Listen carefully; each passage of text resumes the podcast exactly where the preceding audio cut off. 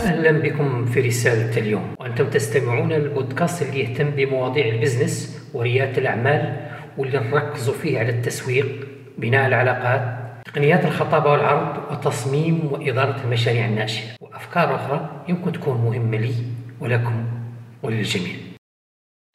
معكم محمد سالم البويهي وحديثنا اليوم عن التسويف. تابعوا معنا هذه الجلسة وفي نهاية الحلقة أعطونا آراءكم واقتراحاتكم باش نحسن من الحلقات القادمة بإذن الله. هيا بنا نبدأ. التسويف المماطلة. عملية تأجيل الأعمال والمهام والأنشطة. بمعنى ما ننجز العمل بوقته نخليه لوقت ثاني. ما لنا مستعجلين في كل تأخير خير هذه مجموعة من الأمثال الشعبية اللي تستعمل بشكل خاطئ في أوقات التأجيل. سواء كنا طلاب ولا عمال ولا أصحاب مشاريع ناشئة فعادة التسويف تأثر علينا بشكل كبير. ونركز هون على حالة ال business. وين يكون الواحد عنده مشروع؟ تجارة ولا خدمات؟ في الحالة تكبر عليه المسؤولية ويصبح التسويف عاملا من عوامل تعثر الخدمة وتراكم الديون وأحيانا حتى فشل المشروع. بحثت في العديد من مواقع المدونات باش نعرف الأسباب اللي تودي للتسويف. وعلى فكرة عملية إعداد وتهيئة البودكاست التسجيل ما هو ما هو شي حاجة سهلة. أحيانا تفوت أسبوعين وثلاثة أسابيع وأنت تبحث لأنه في النهاية المستمع يحتاج تعطيه زبدة مفيدة وعملية التلخيص وحدها تأخذ منك جهد ووقت كبير حتى. المهم بعد بحث طويل حصرت بعض الأسباب اللي يمكن تعود هي العوامل الأساسية تخلي الإنسان يأجل ويسوف. الخوف من الفشل فيه ناس وين يكون عندها مهام والله أعمال معينة تحس بالتوتر والضغط. تخاف لعل تفشل في إنجاز هذا العمل وما تقدر تنجح فيه. هذا الشعور هو اللي يخلي الكثير ما يزعم للمبادرة باش يفتك من هذا الخوف والرهبة وبالتالي يقع في التسويف. عدم القدرة على تحديد الأولويات. أحيانا ما نقدر نفرق بين المهام تلقى صعوبة في تحديد المهام ذات الأولوية والمهام اللي تكون أقل أهمية وحتى غير مهمة. وفي هذه الحالة تختلط عليك الأمور. وفي آخر المطاف تلقى نفسك مأجل بعض المهام وهي مهام ذات أولوية. البحث عن الكمال. العمل المتقن زين. وين تكون معروفة الخدمة المكتملة في وقتها وبمواصفات كاملة. هذا الشيء يفرح ويعطي صورة زينة عنها ولكن إذا حطيت هذا المعيار شرط لإنجاز كل أعمالك ومهامك فأنت لابد تقع في التسويف. إذا كنت تعتقد بأن كل شيء لابد يكون في منتهى الإتقان والجمال مية في المية ما شايب شيء نهائيا. من الصعب عليك تنجز أعمالك في الوقت المحدد. وفي هذه الحالة ترجع لنفس المربع الأول اللي هو التأجيل والتسويف. هون كذلك انعدام المسؤولية والتهرب من المخاطرة. المسؤولية هي كل شيء. إذا عندك عمل تدرس رب أسرة فأنت واقع تحت مسؤولية. وأحيانا تكون هذه المسؤولية تتعدى المحيط تضيق للعمل أو الدراسة أو الأسرة مثال إذا كنت مقاول والله عندك تجارة ولا تقدم خدمات معينة فأنت في هذه الحالة ما أنك مسؤول عن تجارتك فقط بل أنت مسؤول عن تجارتك وعن زبنائك لأنهم صاروا جزء من الدورة المالية لهذا المشروع. وأنت تخدمهم على كل حال وهم يخدموك بشكل أو بآخر. هي المسؤولية تحتاج بعض الأحيان نوع من المخاطرة. ما نعني هون المخاطرة المهلكة ولكن نقصد المخاطرة الإيجابية. السفر والسهر والإنفاق تحتاج أحيانا لبذل مجهود كبير باش توفي بحقوق الآخرين. أي تهرب من إنجاز المهام والأعمال والأنشطة المرتبطة بهذه المسؤولية يمكن يودي للتسويف وتأخير العمل عن الناس الزبناء على كل حال. وعندنا سبب آخر من أسباب التسويف هو عدم تحديد هدف معين. ما في هدف من الدراسة ما في هدف من التجارة ولا العمل ما فهم هدف من سفري وتحركاتي وأعمالي أنا ماشي فقط مع القافلة وهذا ما يصح. عدم وجود هدف يجعلنا ما نعرف أمتى نوقف وامتى نمشي بعد ما شفنا بعض من أسباب التسويف هيا بنا نتعرف على بعض من الحلول. والله الوسائل باش نتغلب على التسويف. نبدأ من آخر نقطة تكلمنا عنها. تحديد الغاية والله الهدف. لابد نحدد هدف أو أهداف معينة من أي عمل أو نشاط نقوم به. وبعدها نشوف الأولوية من هذه الأهداف.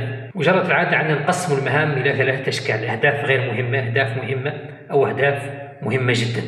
على كل حال يراعى في هذا تحديد عامل الوقت والأسبقية وحجم الجهد المبذول وحتى حجم الفلوس ولا المال اللي يمكن من خلاله تتم العملية ولا المهمه لابد من الوضوح في تقسيم هاي الأعمال والاهداف باش الشخص يركز على كل مهمة في وقتها في وقتها المناسب وما يقدم شيء غير مهم عن شيء مهم.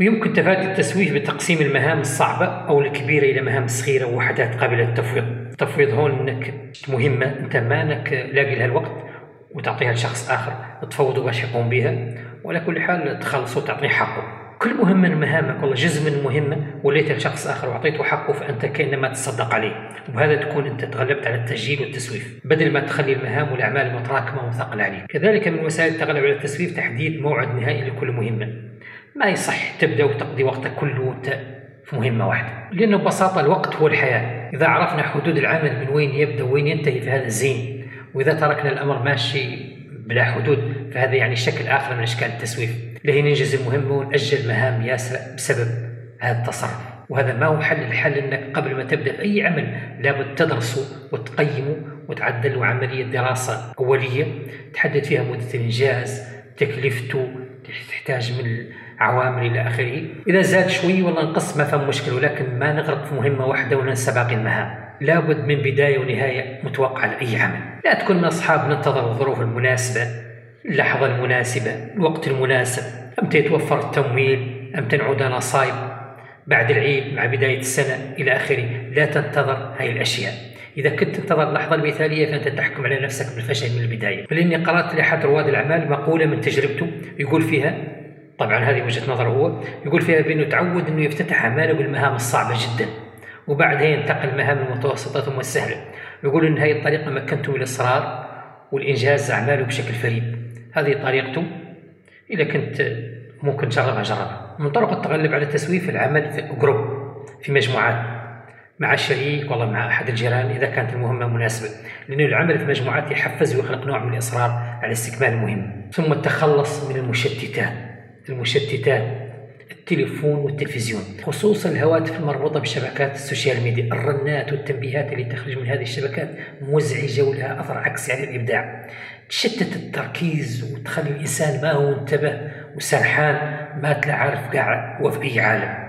ما تخليك تركز مع عمل ولا قراءة ولا شيء آخر. المهم لا تنتظر اللحظة المثالية لا تنتظر وجود الوقت ولا الدوافع. توكل على الله وابدأ فورا. فرص الحياة ياسر. ما عندها حدود ما يمكن يحدها بشر. هاي الفرص تزيد كل ما اجتهدنا وتقل كلما كان العمل مؤجل لوقت ثاني. إذا جينا نتعمق أكثر في موضوع التسويف نقدر نقول بأن هذه العادة صارت مرتبطة بتحول أساسي في نمط حياة الناس. بخص هاي الحياة الحديثة عاد متمركز على الاستهلاك واللذ وراء ما هو مادي وسريع وآني. يعني ما فهم جهد. حتى الأكل صار يجيك للدار وأنت مازال متكي على فراشك. وصلنا لنهاية هاي الحلقة. يمكن أن نختصر هذا الكلام اللي قلنا بأن التسويف في المماطلة عادة شينة عادة سيئة جدا. التسويف فيروس من فيروسات العصر ما ثم شك كيف فيروس كورونا؟ هذا الفيروس يقضي على أي تخطيط ولا أي برنامج ويخلي الإنسان مطروح في الخلاء ما عنده شيء نهائي.